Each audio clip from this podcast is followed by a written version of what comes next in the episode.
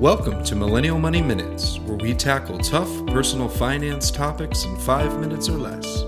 With your host, Grant from MillennialMoney.com and Matt from DistilledDollar.com. Hey everyone, today we're going to talk about when do you need insurance. So, Matt, when do you need insurance? Yeah, it's a great question. For us, uh, I actually just got reminded about this uh, last week when uh, the unit two floors below us had a fire, and it reminded me that you know I'm really happy we have renters insurance.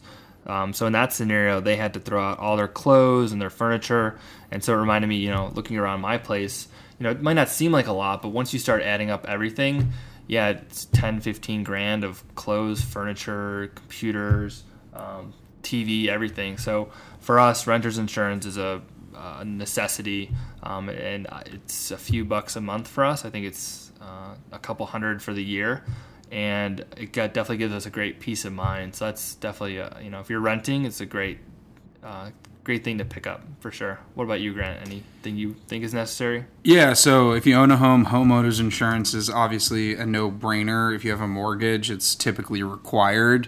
Um, I've had some challenges with my homeowner's policy getting new purchases onto it. So, you know, when I bought my wife, uh, you know, a wedding ring, it was actually pretty complicated, unfortunately, to get the wedding ring underneath the policy. So I had to experiment uh, and get creative there. And then one of the things that I had never done before, but this forced me to do, is really you should take pictures of your most valuable assets uh, as a catalog. So if something does happen, like a fire or a flood, you actually have a record of what you owned, and it'll make it much easier to go through uh, the claims process. Um, and then also, one of the biggest challenges I had uh, when I launched my first company was figuring out when uh, I actually needed to buy insurance. And this can be really tough uh, because uh, business insurance and liability insurance uh, and unemployment insurance uh, can get pretty expensive.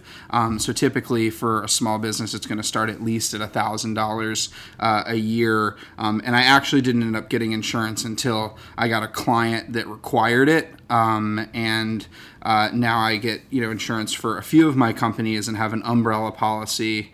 And then the final thing that I want to add is um, you should look into as your net worth grows an umbrella policy because there are a lot of things that typical uh, insurances don't cover. And when you buy an umbrella policy, you can cover a lot of crazy different things. Like if someone happens to be at your house and falls down the stairs, um, oftentimes your homeowners or your renter's insurance policy actually won't cover that, and you can get sued um, or if you have an employee who comes over to your house and gets drunk, drinks too much, goes, crashes their car, that can cause um, a lot of complications. Um, and having uh, not only business insurance, but an umbrella policy that's more customized uh, can, can make a lot of sense.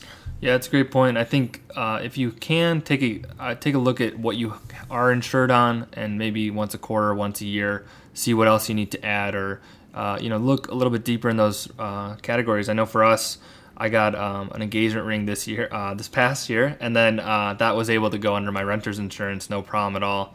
Um, so that's just you know keep in mind anything anything new that you purchase is that now covered under the new insurance policies. Did you have to submit that? Uh, to oh yeah, a lot company? of paperwork, but um, it was a lot easier with the renter's insurance than because I've heard that renters is actually one of the easier ways to get that included versus a homeowner's policy or whatever.